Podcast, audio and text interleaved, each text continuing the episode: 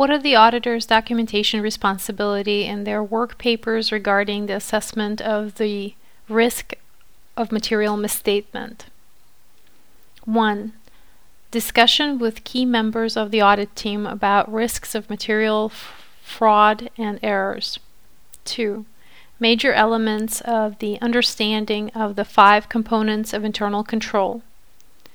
3. Assessment of the risk of material misstatement at the financial statement relevant assertion levels and the basis for that assessment. And five, or I should say four, the risks identified at the related controls the auditor evaluated.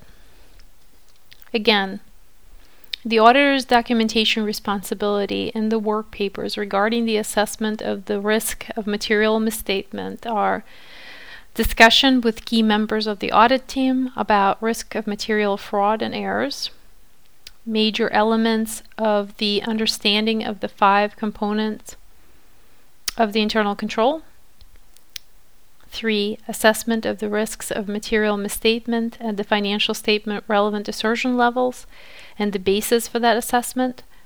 And finally, the risks identified, and the related controls the auditor evaluated.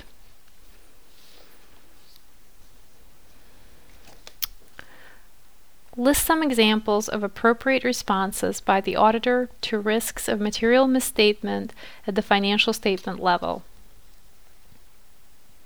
1.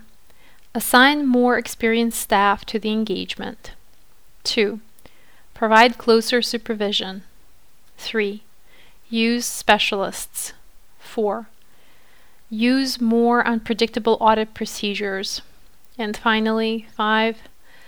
Make appropriate changes in the nature, timing, or the extent of further audit procedures.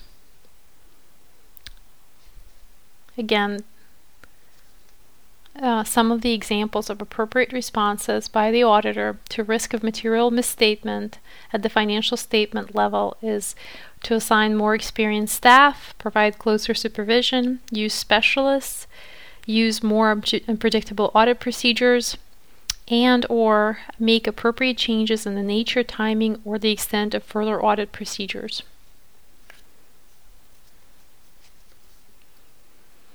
When must tests of control be performed? When the auditor's risk assessment includes an expectation of the operating effectiveness of controls. Note that this is frequently referred to as relying on internal controls as a partial basis for the auditor's conclusions, or assessing control risk at less than the maximum level.